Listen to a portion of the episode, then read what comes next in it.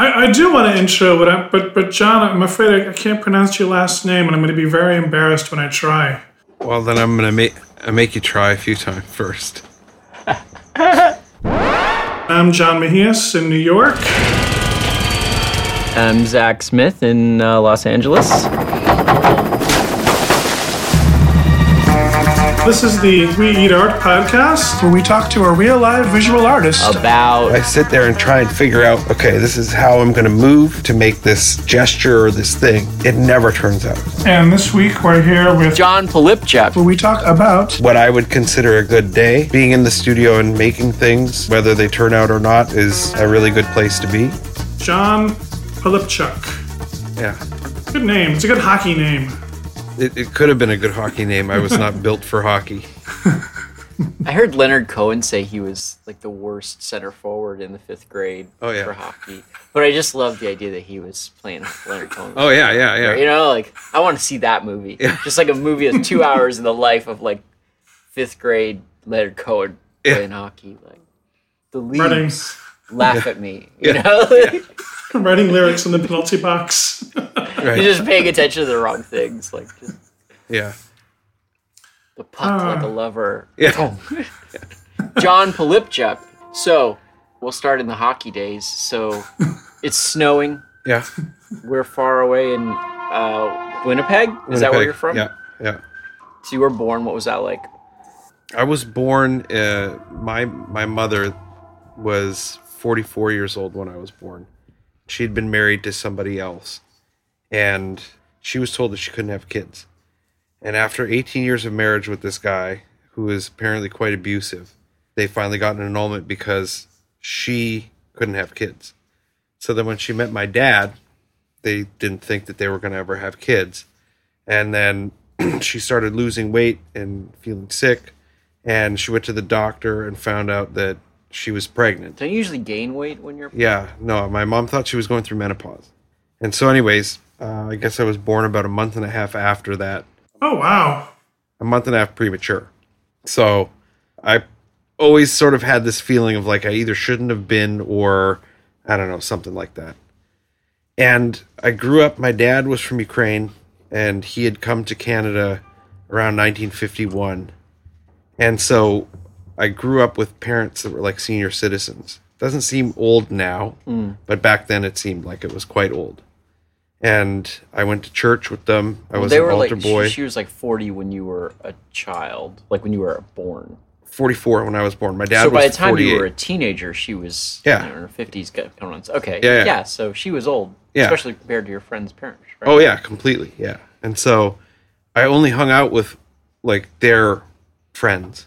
I used to get pulled out of school to what I what I call work the funerals as an altar boy. So I would I would get to miss school to go and do like Mr. you know, whoever's funeral. Because my mother was the youngest in her family and my father's family stayed in Ukraine. Everybody that I was around was always like a senior citizen. And so that's sort of what my childhood was like. Were you detached from school? I mean, when I was a kid, I would go to like, I would go to school on the East Coast, and I knew those kids. Yeah. And then on, I would in the summer, I go to summer camp Right. here on the West Coast. And I didn't know anyone, and for three months, I still didn't know anyone really. Right. Like we, because they had a stronger bond. Like, was that you were just sort of outside when you were? Well, I mean, because we we also ended up moving a lot. My dad had this thing about buying not buying houses and selling them to flip them, but like always sort of trying to move up because he he worked for the railroad and he didn't make a lot of money, and so any of his savings were basically in the houses that he had owned. Hmm. And when my mother and him got married, he had a couple of rental properties that he had gotten together. And one day a woman who was paying the rent came to the door with her nightgown on and it was open and my dad was there with his partner in the sort of little business that they had steve by the time my dad had gotten home steve had told his wife that this woman had opened the door with her nightgown open my mom was like you're selling all of the properties so he sold all the properties and so i never really connected with a bunch of kids in school because I was there. You know, kindergarten was one. Then we moved after kindergarten. Grade one to grade three was another school, and then grade three to grade six or grade seven was another school, and then at that point, I just refused to actually do anything in school. Mm. So I would sit in the hallways and wait for class to be over, and then I would go home. And for some reason, the teachers never really bothered to convince me to actually be in school. Like I would go to school, but I wouldn't go to class. Here, stories I've heard of the Canadian education system is that it's it's usually fine, but then if, like if you don't wanna, Oh, yeah. it's super relaxed. Yeah, you know, they're, yeah, they'll apologize. You'll no, it's okay, buddy. You don't have to come. today." They were they were hippies. Yeah. At that point, I didn't have any grades because I didn't take tests or anything like that. And so then my parents put me into a private school thinking that this is going to, you know, make things a little bit better. And it did for a short time. And then once that junior high school was over and I went into high school, they put me into this Catholic boys uh, high school that was very football heavy. And I liked playing football, but I didn't like to be forced to play football and I fucking hated that place. Like, How old were you at that point? 88, so You like a teenager? yeah, 15, 16 years old. So obviously, somewhere here, you you said to yourself, "I'm an artist." No, you know what? Sort of, but not really. I wanted to be a rock star from like oh. six or seven years old. That was like, I wanted to be a musician. So I learned how to play guitar. Never really learned that well, but, you know, I tried. But then when I think about it, like all of the kids that I would have been hanging out with, that had I had sort of regular friends, would have been into punk music or into new wave music. But the guys that I hung out with were these two Polish guys across the street who were super into Iron Maiden and, and Priest and stuff like that. And rather than turn the corner into sort of better metal, I got into hair metal. And so that was what my whole musical. So you like went given the choice between like from Iron Maiden to Guns N' Roses or Iron Maiden to Poison, you went went Poison. to poison. Oh yeah. man. Yeah. oh Small no! like choices in life. I know. you know, just to determine your whole there you go. yeah. At that school, I, I really hated it. And I couldn't get along with any of the people there. And so then there was a, a Ukrainian Catholic boarding school in Roblin, Manitoba that was, it's five hours northwest of Winnipeg. It sounds they- like you're just describing like a remote location where a monster came up from under the sea. When you say like that sentence to me is just like yeah there's there's really not much up there you know fine people but not much fine mixed with brave the- people. the crazy thing is is that i think there's still like 16 hours of manitoba if you drive straight north from there which is kind of nuts to me but this school had the thing that attracted me to it was uh, they did a tour every year the entire last month of school they'd do a tour of ukrainian music uh, like dancing music and, and choir. And so because i wanted to be a rock star i thought this was the sort of thing This is a clear path. it's like a it's like the mailroom for it's a performing arts school only i'm not I always wonder what what happens to people who want to be rock stars and they live in Canada. so then that's where I ended up going to high school uh, and realized that I got like no education whatsoever, and then ended up going to, to college in, in Manitoba. The entire time I was in school, I wanted to be a musician, so I was playing in bands. When you're listening to hair metal, at some point, when Nirvana happened, you either went country music or you went alternative music. And so rather than go country, I went alternative. So then I got into I guess in Canada, yeah. Yeah. It hadn't occurred to me. So the the the billiard ball of Nirvana Right. knocked you straight. Yeah, s- sort of. I mean, it, it's s- straight as like Red Hot Chili Peppers and Primus could possibly be. Oh, but it was thought also- That's like a the whole podcast. Yeah, no. i- i- again, The you know, funk was was really in you because of your upbringing Right. in the icy wilds Yeah, yeah. of the Ukrainian Yeah. diaspora. seven years old, you're gonna get an instrument for Christmas. What do you want? I want drums. What do you get? An accordion. Ten years old, you're gonna get an instrument. You, you're done with the accordion. What do you want? Drums. Parents parents don't buy ten year olds drums. No, they buy them organs.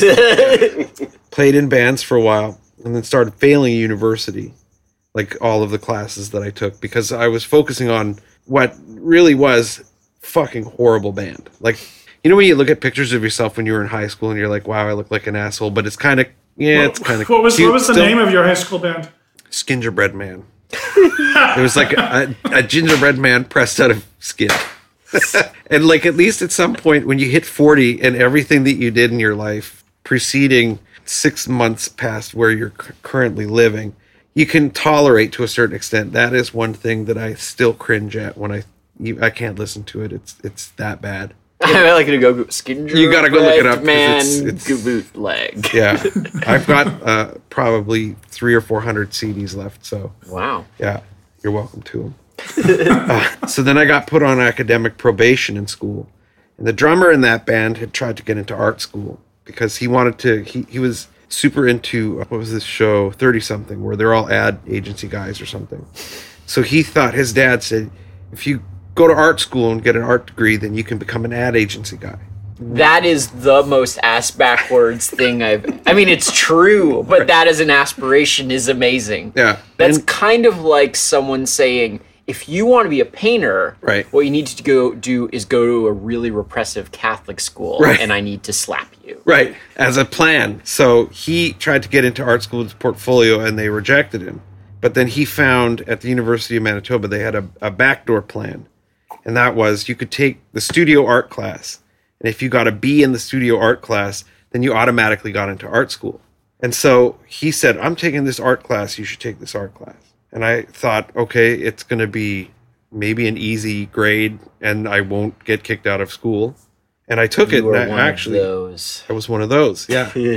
And I Wow. took it and I realized immediately what I always wanted to do in music, I couldn't do, but what I I could do it in art because it was like a completely different way of of communicating.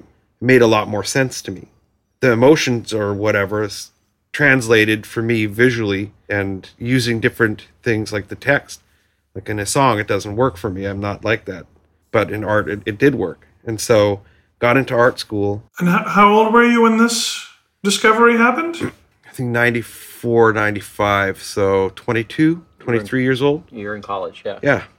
And I had already like screwed over four years or three years of school, just not doing anything. Took, took started an English degree, failed out of that. Started an economics degree, failed out of that. And so art was really like the last chance. And it wasn't like my parents saying, "Oh, why don't you like figure out what you want to do for your life?" Because my dad's concept of of college literally was you go there, you go for a certain amount of time, and when you're done, you decide that you're an engineer. And I'm like, that's not how it works. He just Dad." had faith in college. yeah, it was higher education. You just, Yeah. I want to be a doctor, so I go to college for a few years. You don't need to take doctor, you just take college. You know, Right.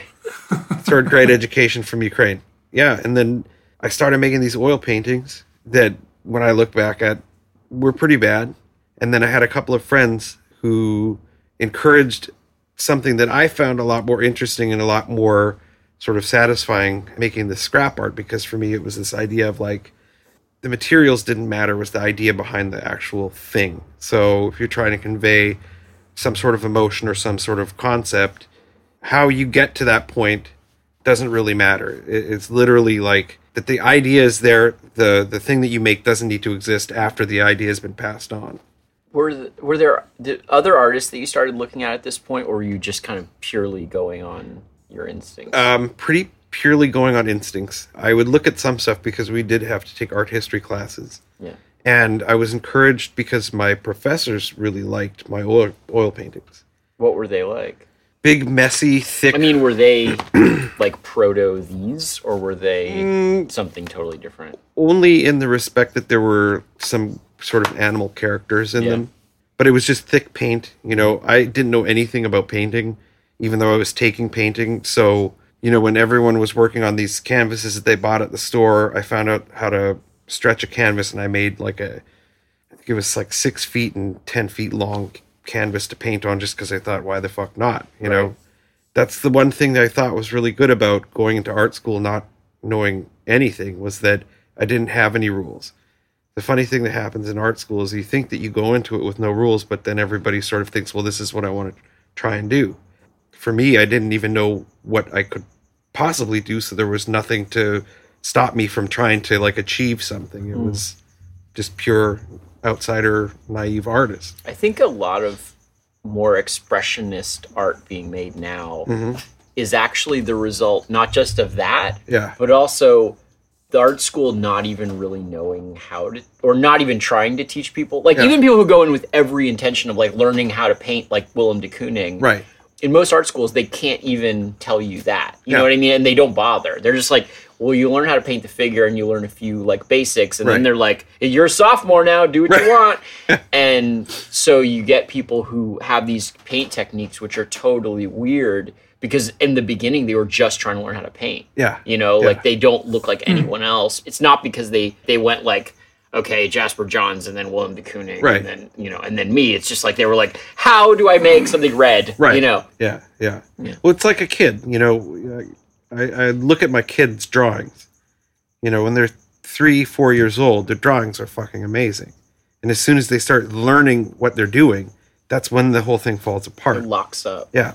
You know, prior to those oil paintings, I went through a phase of of making abstract paintings, and I was just tickled that I could make something that looked kind of neat. You know, my professors were pushing me to do the oil paintings more, but then the two buddies that I had at school really encouraged this scrap art thing that I started doing. Were those the people who became like the Royal Art Lodge? Yeah, it was Michael Dumontier and Adrian Williams, and I looked up to both of them because I thought that they could do anything they wanted. You know, me not having any drawing skills, render wise, or anything like that. I always thought, wow, like if I had that ability, then I could do all sorts of stuff. But what they were saying is like, well, look, you've got this other ability. You know, you're putting these things together in a pretty cool way. So were just drummer. do that. Yeah, yeah. You mentioned you started doing animals. Where did the animals come from? You know what? I really don't know. I don't know why. I think that if anything, it was probably this attempt at at having something that was a surrogate for something else, so that you could have some type of interaction. You know, I never thought of my childhood as being bad in any way, but I also sort of feel like when I was around grade seven, grade eight, that this weird sort of blinder thing happened to me and I like I don't remember it. And then I got into like hair metal and like I was an idiot. And then when I got into art school it was like something lifted off me and I could see life a little more clearly.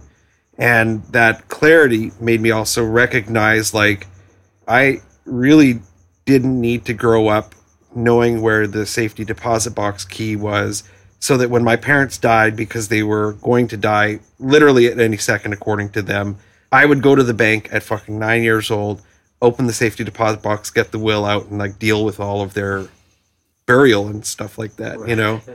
That was a little weird because my my aunts my mother's sisters both right around the same time uh, started degrading. They were they were about 10 years older 10 and 12 years older than my mother and right around the same time they both started degrading uh, mentally in a way where all of the things that they had experienced throughout their lives all of this lore that my mother had told me about like my aunt isabel's husband going out to shoot a bear shoot at a bear in their chicken run but then he got shot by his brother who was apparently retarded who was in love with her and all this weird sort of shit. Like when i was a kid i was like oh yeah that's what happened to my uncle you know it didn't even occur to me that that was some weird human interaction that was not necessarily normal you know. Then i started not necessarily thinking about these interactions between people but sort of like letting them out through the work through characters talking to each other or animals interacting with one another. I also sort of like this idea of something that could be considered cute also being malicious or or somehow not so cute You said emotion like was like one of the first things you said to describe your own work. And Right. like the most recent show that I've seen of yours is almost all just these big faces, like Yeah. the big almost like smiley face, simple faces done with like this simple kind of an expressionist technique. But it's like the whole point of them seems to be like how much emotion can you get? Like how much distinctive like Right. a facial expression can you get out of just like a smile, like a, a mouth dot dot, Right. you know? And that just kind of seems to carry through just how much you can get. Right. It's something that I it wasn't intentional, but I think that what I what I needed to do was get back to the simplicity of just making things and not thinking about where they're going to go or how they're going to do or any of those sorts of things, but just making things for the sake of making things. And I realized when I started making those paintings that they were very connected to drawings that I had done when I was in grad school at UCLA in the late 90s, where I could convey a certain emotion through sometimes this most simple gesture.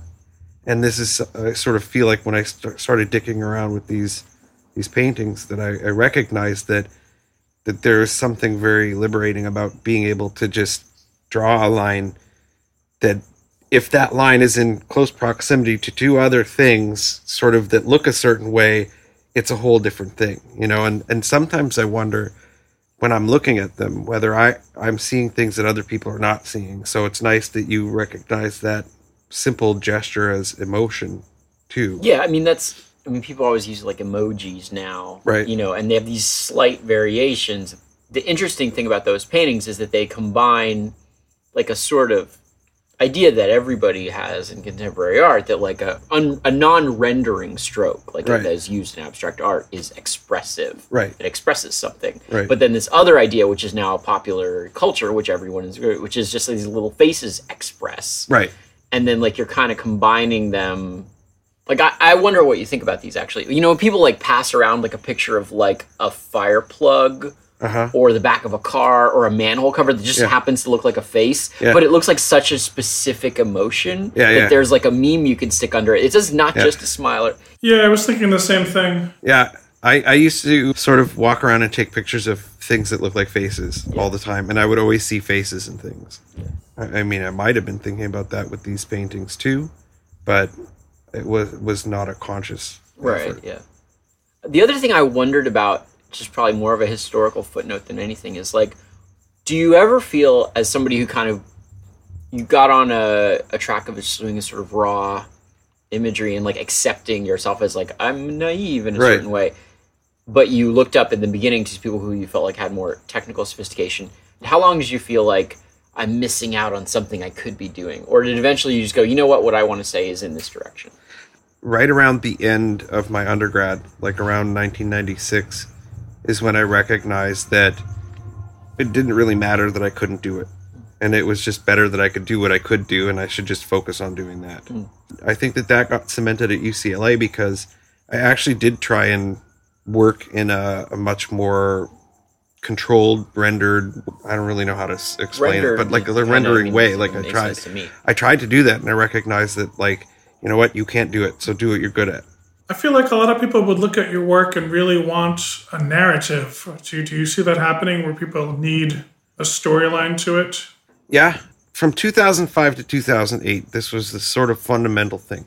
People were pretty into my work. It was selling really well. And one of the things that I felt drove my work was this constant fear that my mother was going to die. Ugh. And she died. And part of me was like, if that motivator is now gone, then like, what am I doing? You know, I can't keep rehashing that emotion if that emotion is sort of, for the most part, gone. The bad thing that was happening was that the demand for the work was still quite high, and the pressures that I was getting from galleries was pretty high as well. And so I had sort of decided that I was going to abandon the narrative to a certain extent, but because I also had a really hard time saying no to anybody, I didn't abandon it. And so mm-hmm. then we ended up moving to Canada after my mother died so that we could be around my dad. And we figured he was going to live well into his 90s. And in 2008, he got sick and he died. And it was at that point that I realized for sure, like, okay, now you're just a full, you're just totally full of shit. You're trying to mine this idea of what your art has become. You know, you're trying to continue on this path or this process, but it's completely insincere because you know what? I love my dad. I loved my mom, but when they died, I was fucking relieved because that stress of worrying about them dying all the time was gone. There was a whole mourning dealing with the loss and the grief, but ultimately, I was fucking relieved. I was carrying that shit since I was seven or eight years old, just fucking constantly worried. You know, that every time the phone rang, that's heavy. I'm waiting. I pick up the phone, waiting to hear that it's one of my parents so that I know that they're still okay. And it's not somebody calling to say, this is what happened. in 2009 when I did the first show at Petzel after my father had died, I had decided that because I had gotten so sick of making these characters, I was going to completely ab- abandon it. I was going to make things out of things I didn't know what I was doing with. I was going to have some things manufactured for me. I was going to strip it of all of its narrative and just make things. And the funny thing is, is that people oh, expected a narrative. People wanted me to continue pushing something at that point that I felt was insincere.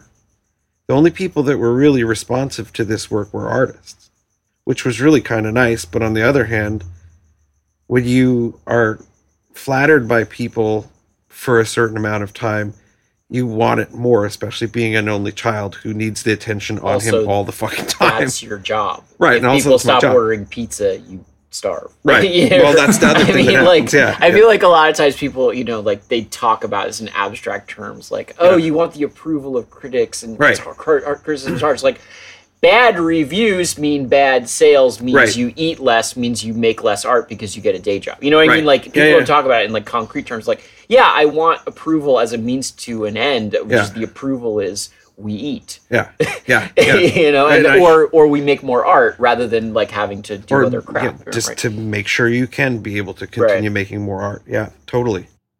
Genesis of the text in my work came from Adrian Williams having watched a movie. I don't remember what movie it was, and there was a line in the movie where a girl had said to somebody, "We went to the Riviera and we played husbands and wives with all the boys." and he had written it on this thing. Had the image that he had made had nothing to do with the text. He was just writing the text, and he written it big blocky letters.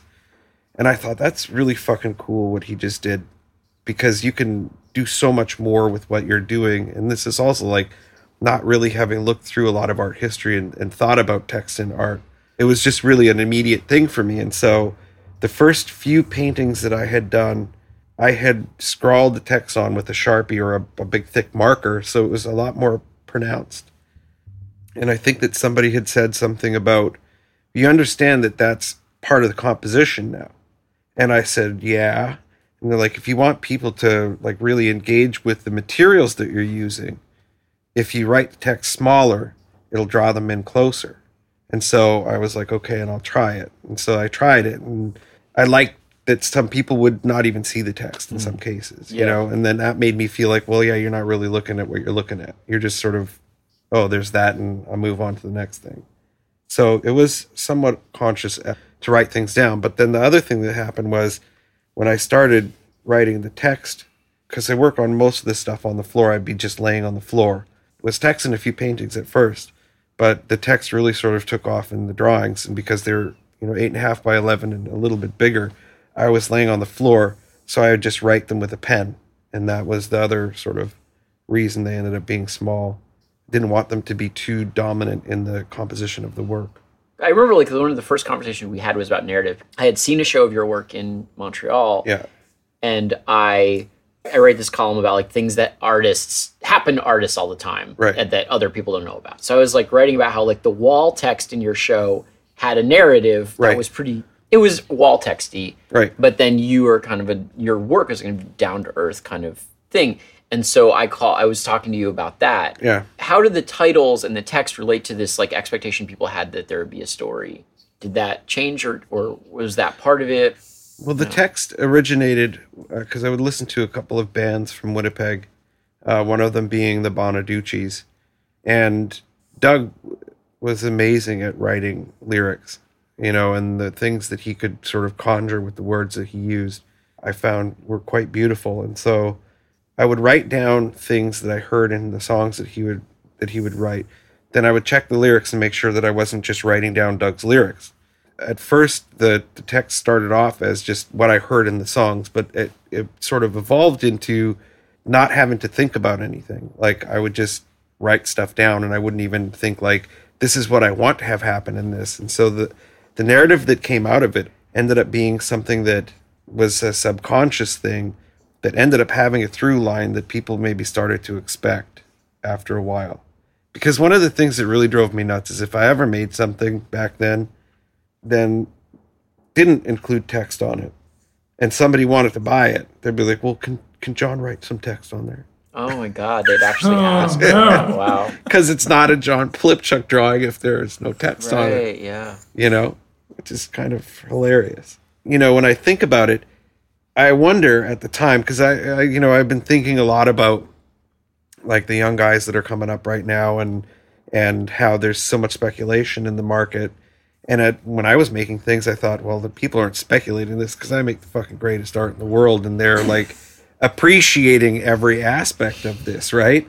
But then when I think about it, if somebody asks you for text, it's because they want their John Pylypchuk that they bought to have text on it because I'm not going to be able to sell it if there's no text on it. Hmm. It's funny. I talked to collectors until I decided I didn't understand them. Yeah. You know what I mean? Like I couldn't even second. I was like, I don't know what they're seeing. You know. Yeah. I guess one thing that occurs to me about the text and the narrative overall, because the narrative isn't, "Oh my God, I'm waiting for my parents to die." even Right. It's not. It's not overtly It's- that. yeah. Yeah. But it seems like the story that surrounds a lot of those figures, they are or think they are more sophisticated than Hmm. what they are, and they're really very primitive. Mm-hmm. Like That's me. it seems like it's like you're there are all these figures, and they're just sort of rawly there, like they're made of crap. Right. But at the same time, they're in these situations where they don't know that they're just sort of Right. It's funny that you say that because now that I think about it, that's like every few months I realize how stupid I was a few months ago. but when I'm in the moment, like right now, I think, you know, I'm pretty fucking smart. I'm fun to talk to. And, and I know that I'm just going to end up going, oh, you know what? You're an idiot and you're made of nothing. with the sculptures is probably more like this but actually i don't know um i'm pointing to a on the radio this i'm Yeah. pointing to a face that you made yeah. but like when you make a piece do you know which face that's going to be or do you just start fucking with it and then you go oh now it looks like this and you Yeah. go in that direction That's pretty much it. Yeah. and that's I- all of them are like that Yeah, I mean, I found out quite early in in my art making life that the harder I tried at making things turn out, the less they turned out. It was so much easier, and especially these new face paintings that I've been making, I cannot think about them at all.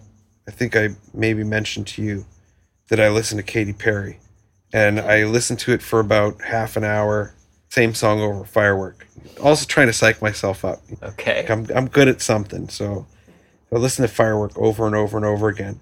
And at some point, your brain tries to follow a pattern of the music. It gets into this almost meditative state, and then the subconscious can take over when you're actually trying to make the thing. If I sit there and try and figure out, like, okay, this is how I'm going to move to make this gesture or this thing, it never turns out. And I have like probably 20 or 30 canvases that were taken off panels that didn't work out because I tried too hard. You know, and I think that in the case of those masks, one of the things that was so satisfying about making that work was that it was right after the economy had crashed. Nobody was buying any work. I didn't know what the fuck I was doing, and I was just going to sort of make things, and however it happened, it happened. Again, similarly to when I got to UCLA, and I didn't. My whole mo was get an education and then go back to Canada and teach art. That was the world plan. Mm-hmm. And when I started making drawings, I would look at things that looked like things, and that's how they turned into the images that they turned into. And so, the very intuitive way of working got a lot more sophisticated by 2007, where I was actually trying to manipulate things a lot more. But now I sort of feel like I'm back in that that place where I don't think about it, and it turns out into something that I'm sometimes happier with. in my stuff like i obviously have like things that have to be planned a lot Yeah. but I feel like the more I have an idea of what the final piece is going to be, the less good it is. And so when I get to the things where I'm like, it's going to be this, it's going to be this color and this color and this Yeah. thing and this thing, and I need to draft this out, I need to do sketches for that. Then once all that shit is done, then I have to start painting on top of that until it becomes something I Huh. didn't expect. That's funny. I always thought that your work was really automatic. Well, there are definitely automatic things about it, but like like for the Gravity's Rainbow illustrations, for example, it mm-hmm. has to be a wheel wheelbarrow. Right. Like if I don't finish with if there's not a wheelbarrow in Right. the page that's about a wheelbarrow, I fucked up, right? Or like in the girl paintings, like it has to look like that girl. Sure. So there's always an element of like I can't expressionist my way past that. Sure. But I found that when I have an idea, when I get to the idea, I then have to keep going and do a bunch of shit I didn't expect when I, otherwise it will just be crap. Like Right. it has to like go into territory I couldn't visualize. Right, right, right. You know. So, John, when you were going through all this dark stuff of your, your parents passing away and you're, and you're making art about it, did making the art actually make you feel better? Uh, that's a really good question. I don't know that it made me feel better immediately. I know that I, I am an unemployable person, and art is sort of the only thing I could do, whether I'm successful at it or not. And as far as what I would consider a good day, being in the studio and making things, whether they turn out or not, is a really good place to be. And so it might not have helped me work through anything, but it helped me make it through that day. Not that I'm like laying in bed going, "Oh God, my life sucks so bad," Right, because yeah. it was never like that. But you know, you Sure. you gravitate towards your happy place, and that to me was my happy place. So Did your parents see the work or respond to not it? really. You know what? Um, my dad, when I got into UCLA, uh, was disappointed that I wasn't taking chemical engineering. And I'm like, I did an undergrad in art, so I can't take chemical engineering. He's like, well, think think about it. Well, in Ukraine, chemical engineering is a big deal. Eh, everybody that comes from Ukraine to Canada hits the border, and they're like, "What do you do for a living?" Oh, I'm a doctor. Do you have papers? No, I lost during the communist era. They they had never seen any of my shows. They had seen images in magazines and things like that. And my mom was sort of proud, but she never really understood it. Hmm. I had had a show in Paris in 2005, and to them, that was like I was successful because I was showing in Paris. And it just happened that I oh, we opened the show on a Friday. My wife and I went to Strasbourg because we had never gone on a, a honeymoon. So we decided we've been married for five years. We're going to take like a little week long honeymoon. And the second day in Strasbourg, my mother had died, so we had gone back. So to her, I had succeeded because I showed in Paris. My dad still was kind of like when when we moved back, back to Canada, he's like, "Well, are you going to get a job?" And I'm like, "I have a job, Dad." And he's like, "Well, what do you do? You sit in your studio and you don't talk to anybody and you don't interact with anybody. You're not giving anything to anybody." and I'm like, "I'm making art." And he's like, "But you're not. It doesn't mean anything." So they never really got it. That's all right. I want to talk a little bit about the Royal Art Lodge just so that people who weren't there know what it is. Yeah. You know, because you hear the name Yeah. and you know that it's Marcel Dzama is connected to it and you are. And, Mhm. But other than that, we don't really know what that means, really. Well, this was right around the time that I was making this transition from oil paintings to what I call scrap art. Uh, I started hanging around with Michael Dumontier and Adrian Williams, and there was a show at the University of Manitoba multi uh, University Center. Anybody could bring artwork in, and you, you got to put stuff in, and so we all made a bunch of stuff and we took it in and one of the things that i had made was this eight foot by eight foot painting on drywall that looked like kind of like a picasso painting because i didn't know what the fuck i was doing I um, always wondered how things ended up looking like Picasso paintings. because That's if how- you can paint if you're an undergrad and you can paint like picasso all the girls think it's cool and so Huh. Yeah. Yeah. yeah There you go. he's he's good looking uh, which you know obviously i wasn't one of the good looking kids in undergrad but you could always see like the good looking guy that could paint paintings that looked like picasso. We had made a bunch of stuff and they had rejected things because they were too big. Like this painting that i had made was too big. And i'm walking around this uh, university center uh, art show and i'm looking because people had put price tags on their work and they had put these titles on their work. Because stuff had been not been allowed to be put into the show, um, we ended up going back to the sculpture area, and me and Michael and Adrian made thirty sculptures all together. Took them over to the show, made titles, made prices. The prices were like ten thousand dollars, which was like people were putting eight hundred dollar price tags on things, yeah. and we are like, "You're a fucking asshole. You think that your work's worth that much?" And we were like putting ten thousand dollars and stuff. And then we made these fake names. I was Rudy Bust. Michael was Perry T. Thompson, and Adrian was Holly Nims Winkle. And the three of us were hanging out, and then Michael was friends with Marcel and Neil. Like right at the same time that we all started hanging out, the professors went on strike. And I remember it as being like the whole year they were gone. But in reality, I think it was only like three or four weeks. But we were given the keys to the school so we could go and work.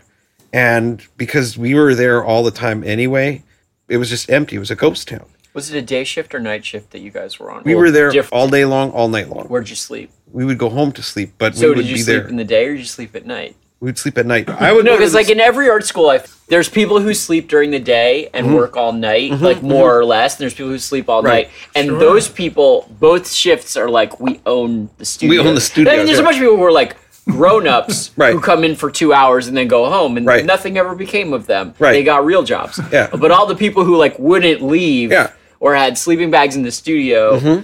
But the like the day shift and the night shift, Yeah, th- there was usually at every art school. There's like those people, and those people are going to be artists, because they have no other. Well, it's going. interesting that you say that because when we were doing the art lodge stuff, the only people that were still in the studio that I remember was Karel Funk and Tim Gardner, who both showed at 303. Right. They were there all the fucking time, you know? And we would be there, like, I would usually get there like 9 or 10 in the morning and then go home at 3 in the morning and then be back the next day at 9 or 10 in the morning. And there was literally nobody else there, you know, aside from Tim and, and Carl Right. um, probably other people that I don't remember. But when we started the art lodge, if I remember correctly, we invited a bunch of people to come and just it was supposed to be a drawing club on. The lore became it was on Wednesday nights, but when the That's professors some were on strike, lore. yeah, no, because that's what they would always say in any other things. We have meetings on Wednesday nights, Right. but really the the beginning of it was we were just there all the time so that was my art education because michael would bring in books to look at you know he was bringing in images of early david hockney and he brought in the henry darger book that blew all of our fucking minds Nice.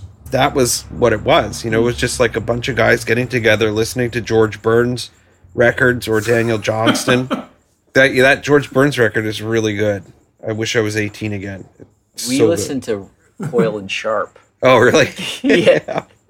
like like that bat maniacs in living hell. Yeah, the yeah. bats. and that's what we did. We made thousands of drawings over the course of maybe like two or three months.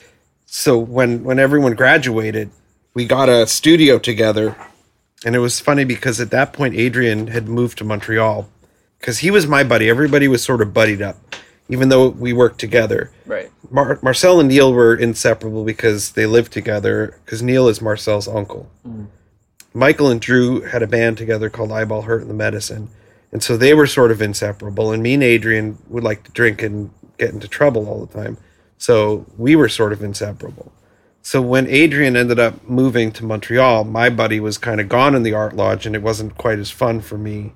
But we ended up renting a studio in Winnipeg that they had for probably 10, 10 years that became the art lodge and it's funny because nobody wanted to come to meetings when we first started it but then once people started paying attention to the art lodge then everybody wanted to be a part of the art lodge So you guys rented a studio. So this is like a bunch of rooms, and you'd go in, and there'd be people there that you knew sometimes, and then sometimes it would just be you. And uh, the studio that we rented because it was still slightly at the end of my time in playing in bands there was a, a recording studio called private ear where bands like the Weakerthans and uh, i think Propagandhi recorded there too this guy lloyd, lloyd peterson and he needed to get rid of half of the space that he had so he had the recording studio on one side and then this empty space on the other side so we rent, ended up renting that for $417 a month It split was- like eight ways. split like eight ways. Yeah, Yeah, nice. So there was a jar. Everyone would put their money in the jar, and it was I think eleven hundred square feet, which you know everyone was like, "Wow, that's a big studio,"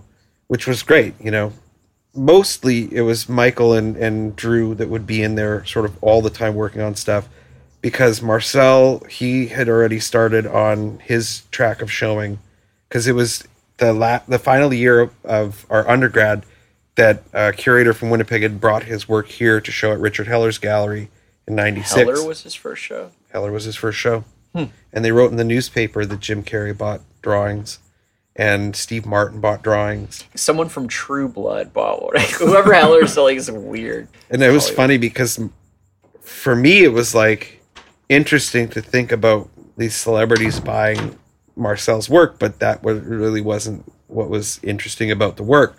But all of the art writing that happened in Winnipeg was all about how I remember they had written in there. that- Someone from Winnipeg got out of Winnipeg. got out of the best was there was one quote where he had sold I can't remember how many drawings he had sold at some show at his first show at Zwirner in New York and they said he sold enough drawings to buy a Ferrari. I'm like why the fuck would you even write that? Like who cares, you know? The Ferrari meter. And the funniest thing is he got audited by the Canadian Revenue Agency right after that because somebody had read that.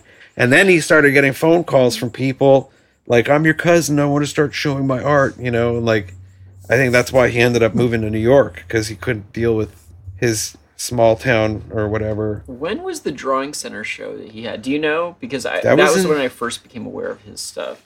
Was it Um, just Marcel Marcel stuff or was it the Art Lodge stuff? I was in school, I think. Because the Art So Lodge was first in the drawing center around 2001. Because there was that show Ask the Dust that started there and then ended up going to a whole bunch of different places. So he did well, and then he kind of told people like, Yeah. "I have a whole, I have a crew." That's what he did. Yeah, he did. His first show at Zwirner had to have been in the beginning of 98 because I had applied to Yale and Columbia because Tim Gardner was going to Columbia and a friend had done the Yale summer school. So I had a friend named Dushko who was going to Yale. So I thought one of those schools would be an easier transition to go to. Um, but then I had a professor that said you should apply to UCLA because you'll fit better there. And so I had applied to UCLA, and then when I looked over everything, I was like, I'd rather go to UCLA. So I had my interview at Yale when Marcel was having his first show at Zwirner. So we came to New York, had his show, and then he came up to New Haven, and and me and my friend Paul and him were hanging out in New Haven for a few days. Yeah, it had to be like early '98. Tons of other sort of things like that. Uh, I wanted you to talk about the uh, gallery that you have going on now. You started a gallery. Yeah, that friend that I had at Yale, Dushko, uh, started a thing called Paper Monument. They wanted me to do an edition for Paper Monument so that they could get health care for their one employee. And so I made an ashtray edition thing for them. And he had his friend James come by and get me to sign them. And then he was going to take the ashtrays and, and send them back to those guys in New York. And James brought them by and we just sort of hit it off, me and this guy James.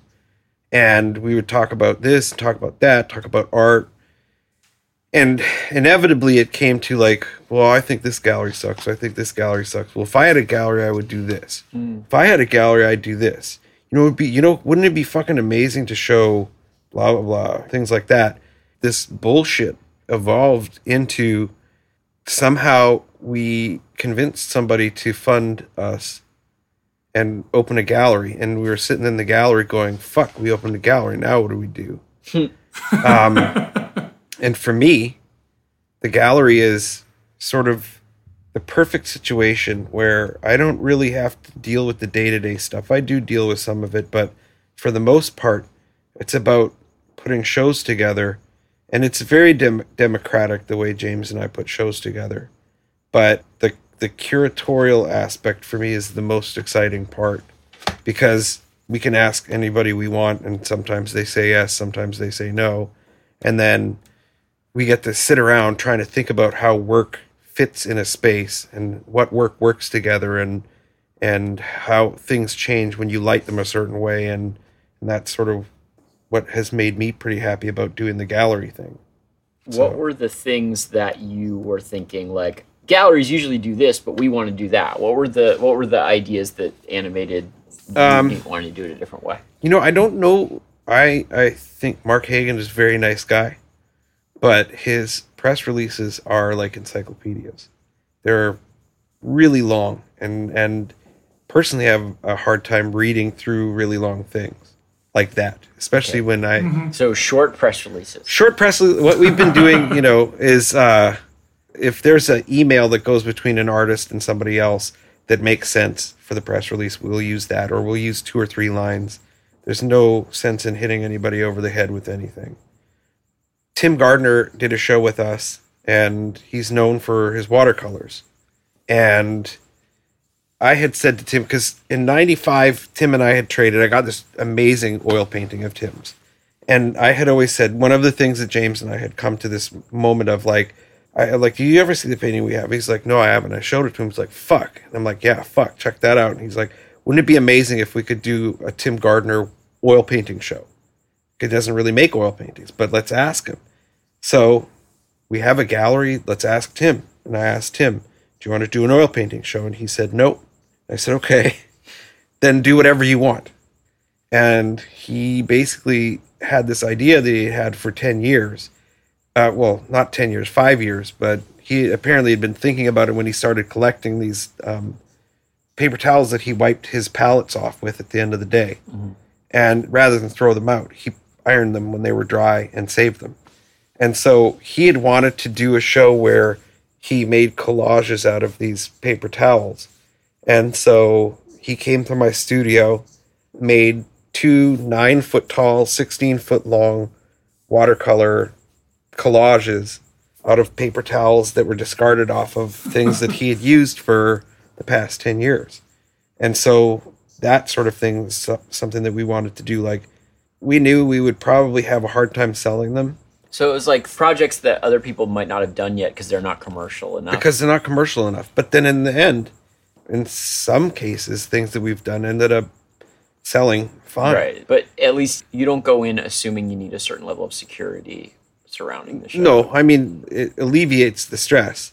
But I think that in the end, we sort of feel like we have been really lucky because we've gotten a lot of support from some curators from the Hammer, and there's this sort of small group of collectors that have been really supportive who are maybe they're longing for seeing stuff like that where it's not the you know Lucien Smith rain paintings for the hundredth time and that's the only thing I'm going to show but it's Right. like what makes Tim Gardner a great artist is the way he thinks about color and space. And he did something that was completely non Tim Gardner, but you could see Tim Gardner in that through and through. He Right. fucking controls that shit. You know, mm-hmm. he's really good at that. And so I don't know. I don't think that we're doing anything that So anybody else short press releases and letting people do whatever the fuck whatever they they want. want. Yeah. I mean, I don't know. Maybe I've been pampered, but I always feel like I always get to do whatever I want. Yeah. But also, I feel like there are others who don't, especially if your work is like more installation-y. Right. But still, you got mad enough to, to do your own gallery. Yeah, I don't even know if it was mad. It was just a lot of bullshit bravado. It ended up being that we somehow put put it together. How long has it been going? we got the space in December of 2013 and did our first show. Not really our first show. We did a test show in April of 2014. I think that we've done eight shows now. So you don't do them monthly. We tried to do them monthly, but it we feel like because at first no one ever came to the gallery. I mean, it must take a while to just get people to know yeah, a gallery there. yeah. Uh, it's getting better, and, and still, you know, I think when a couple of the other bigger galleries that Like are I know that I don't. I'm not on the mailing list. you're not okay. Yeah. I well, I don't so. know. I've never really worked the. mailing And I would be like one of the first. I live nearby, and Right, like, yeah. yeah. it's John. You know, yeah, I'm terrible about promoting myself. clearly, too. terrible. You haven't changed your name yet, which is like a big. Right. You should have changed your name to like John Silverfox or Right. some shit like ages ago. yeah, yeah. That's where it all started. You said eight shows. I was like Oh, yeah. not doing monthly shows. No, is so we we found that five weeks is better because it just gives each show a little more time, and there's a little less stress in having to have things turn over. yeah, I'm sure the fast. artists don't mind. I mean, Artists don't seem to mind. No. Yeah, so is there a bunch of other galleries going down around there's there? a ton of galleries There's a there. few. Is it becoming like a gallery day thing? Like people would know that there are openings at certain times and they all show Um, up, or is it still kind of like they're just there? There's a lot of art walk type galleries, and so they organize like we're going to all open the same day. Yeah. we've sort of stuck with ourselves. But since Michelle Maccarone opened, somehow we tend to be on the same cycle as her. Right. And so we tend to open the same day. Because I know that like Art Walk over here, uh-huh. like it's a madhouse on. Yeah. my street, but there's no galleries that are really like real gallery, you know? Yeah. But then to get over there, it's like across Skid Row. Right. And so none of I can't imagine any of the art walk traffic over here gets over there, and I don't even know what they're looking at half the Yeah, time. I It's don't just know like what people to- on the street. But then on that side of town, like I know there are a few galleries that are like, you know, like they show art forum artists. you Sure, know, like- yeah, yeah. But they also seem to be interspersed with galleries that just show like, Yeah. like look, it's a daffodil. Right. Like a The- the daffodil type of gallery of that Star Wars figures. The person walks into the gallery and says, "Is this your art? Did you make this?" Yeah. Yeah. So there's a lot of those, but then there are some other galleries moving into. So I feel like if there were just an earthquake and little Tokyo got swallowed up, then it would be a continuous neighborhood. Mm-hmm. it could be, yeah. but I like little Tokyo, so I don't want that to happen. yeah. It's a difficult. So they just need a monorail, or I think a big slide, a big It's like an elevator with Sure. a slide. yeah, that would like- work. Like you could actually go up to our roof, and if you just built a slide, you could get Most of the way there. Do both ways. Yeah. You know, Yeah, yeah. it just has to be at any angle where one's lower than the other, Right. and you'll gravity will do the rest of the work. you said the work was kind of you did it to do it. Uh huh. Do you look back at it? I'm just wondering, like, how much of it is to do it, and how much is it to look at it? Because if it was just to do it, you would never look at one and go, "This one's not very good," and throw it away. Right. right? Right. So, how much of looking at it do you do, or do you like doing? Um, well, with the the new group of paintings that I've been doing, uh, I do quite a bit of looking at it. Actually, I have the meditation phase, and then I have the whatever the the looking at it phase, determining whether I did the right thing or not, and whether the painting works as a whole. Because they're so automatic, they can be fucked up pretty easy. Yeah. I never used to look at my work. Uh, I would look at it when I had to see it again. Didn't ever really keep a lot around the studio. Would either go into storage or go to shows or do whatever. And so a lot of times I would have these moments of like, wow, I can't believe I did that. I don't remember doing it, but I can't believe that I actually made that thing that I think is pretty cool. With how these, long is the lag between, like, while you're making it, you don't look at it, you get it out, then Right. you see it again at the show. could be any time. Yeah, like between shows, it would usually be a couple of weeks. You don't want to look at it because you're sick of it, or because you used to see all the mistakes, or because you're just done with it out of your brain. Done with it out of the brain, I would say probably. Hmm, okay. That makes the most sense to me. And also, yeah, I don't know that I needed it for anything else at that point. Hmm. If it was gone into a collection and I hadn't seen it for a few years, that was always kind of nice. I like looking at things like that. But these these new paintings, I spend a little more time, just because like I could probably make a hundred of them in the span of a week or two, but not all of them would be good. They would all look similar. But you have to decide if they're good, right? You have to So decide if they're how good. long does it take to decide if it's good? It's usually pretty immediate. Like I know whether it's good or not, but whether it's something that's good over the course of a couple of weeks is another story. So there are a couple paintings So you that were live in the with show. it while you're doing other things, and yeah, or I just put it away and then bring it back out. I can imagine that those face paintings like take less than an hour or something. Oh, way less. right? Yeah, You know, like you five minutes. Some of them could be five. Yeah. Right. How long do the different bodies of work that you made take? Like, imagine the installations take, you know, months, weeks. You They know, could. Yeah. But um, other stuff. for the most part, I mean the like any of the paintings in the white book that have the glue watercolor, This like any of the Blaffer Gallery. the Blaffer show. Gallery book. Anything that has any of that sort of watercolor and glue mixed together. Mm-hmm. The only thing that slowed those down was literally the drying time, because those could be done in a day. It never really made sense for me to go back to them unless there was something that was really glaringly bad. Mm. Which is to say, not all of them are good paintings. I mean, the thing that is interesting about a lot of your work is that, like, there is this sort of goopy, muddy, messy, mistakey thing. Right. But then it resolves into a level of clarity that you don't expect. Right. Whereas, like making mud, like being expressionist and ending up with a Right. muddy painting is a common experience for every sophomore. You know what I mean? Like you just do it Right. using a bunch of muddy paint. See, the other thing about that sort of thing is that I know those paintings yeah. were made on a deadline. Mm. I know that So those they didn't paintings. totally resolve for you into something. no, you- they had to get done and they got shipped out, and like that one's that's a real stinker. Yeah, I don't like this one either. Why? Do, Again, again, now you have to look at it forever. and You have to remember the deadline. That's filling orders. it kind of feels like what you expect. It's like Right. the lumps or it didn't keep going until there was like an invention Yeah, that appeared that was a little yeah. bit different than what you'd expect if you just slung mud at, mud at the paint. Yeah, that's interesting that like the ones I, I'm not into are the same ones that you're not Mm-hmm. into. I envy anybody who can get a painting done in a day. That's Yeah. and it's good. It's good and it's bad. Yeah. Then you have to bullshit people saying, "Well, how long does it take?" Oh, well, you know, I Did gotta we let just it dry. ruin your bullshit? No, I don't care.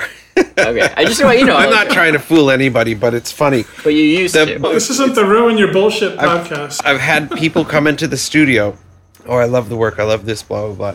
And so, like, how long does it take? Like, what's the process? And I explain the process, and they're like, "How long does it do take?" stuff until I like it. yeah how long does it take and i'm like well you know like this one i, I think it took maybe 15 minutes and they're like oh and they're all of a sudden they're like okay because it's not as good because it didn't take you three weeks to make it no, but it took Because you they're like paying you by the hour, it apparently. took you Right. decades. took me decades because you had to become that person right and then you had to edit out all the you Right. not being that person very well right yeah I, I do see like for me they're almost like performances yeah when you sing a line and it doesn't work it took you three seconds to sing it and it didn't work and you Right. sing a line and it does work it takes you three seconds to sing it but it does because you just got Right. like right on top of that feeling yeah and it it incarnates it yeah know? yeah totally some of the best songs were written in five minutes and then they're perform but it's like the performance is so much of a Mm-hmm. Sure. it's like were you at top form when that right I mean, the nice thing about art is you can edit out all the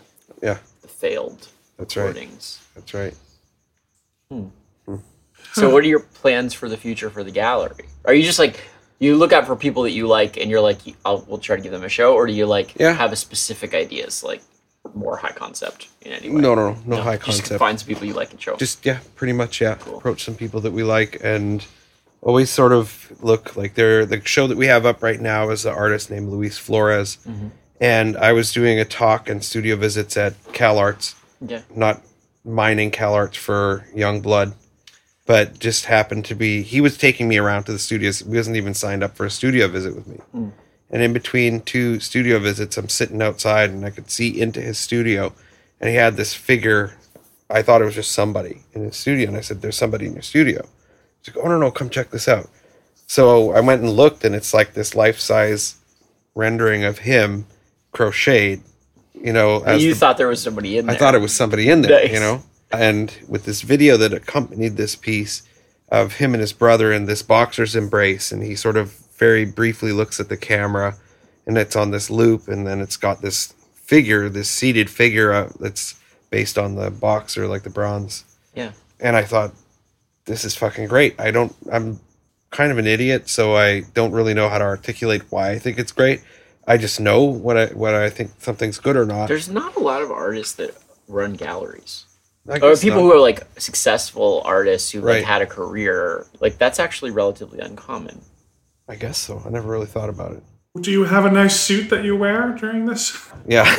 i can't Okay. i can't think of one myself i mean other than collectives you Right, know like right. but i can't actually think of like one that's like a major gallery or like a you know art worldy gallery well, is, Gabriel Kuri is involved in Kurimanzutto, isn't he? Yeah. So it's Maurizio relatively Cattelan. yeah You know, not comparing myself to Maurizio you're not the only one I feel like I know you really well now. Thanks for opening up to us. I, I'm an oversharer.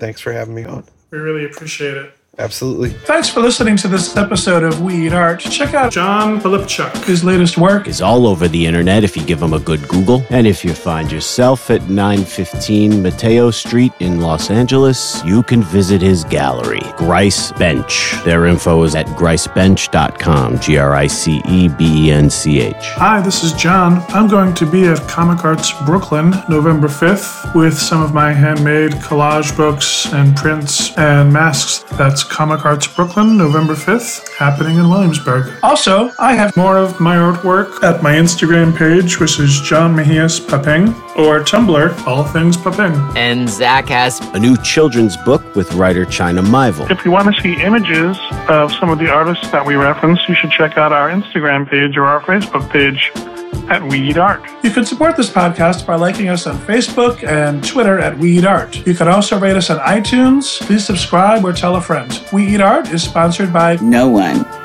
yet and is produced by Paping and Mnemonic Recordings. Our sound producer, engineer, editor is Justin Asher. Thanks, everybody. Make your own culture. Sorry that wasn't funny.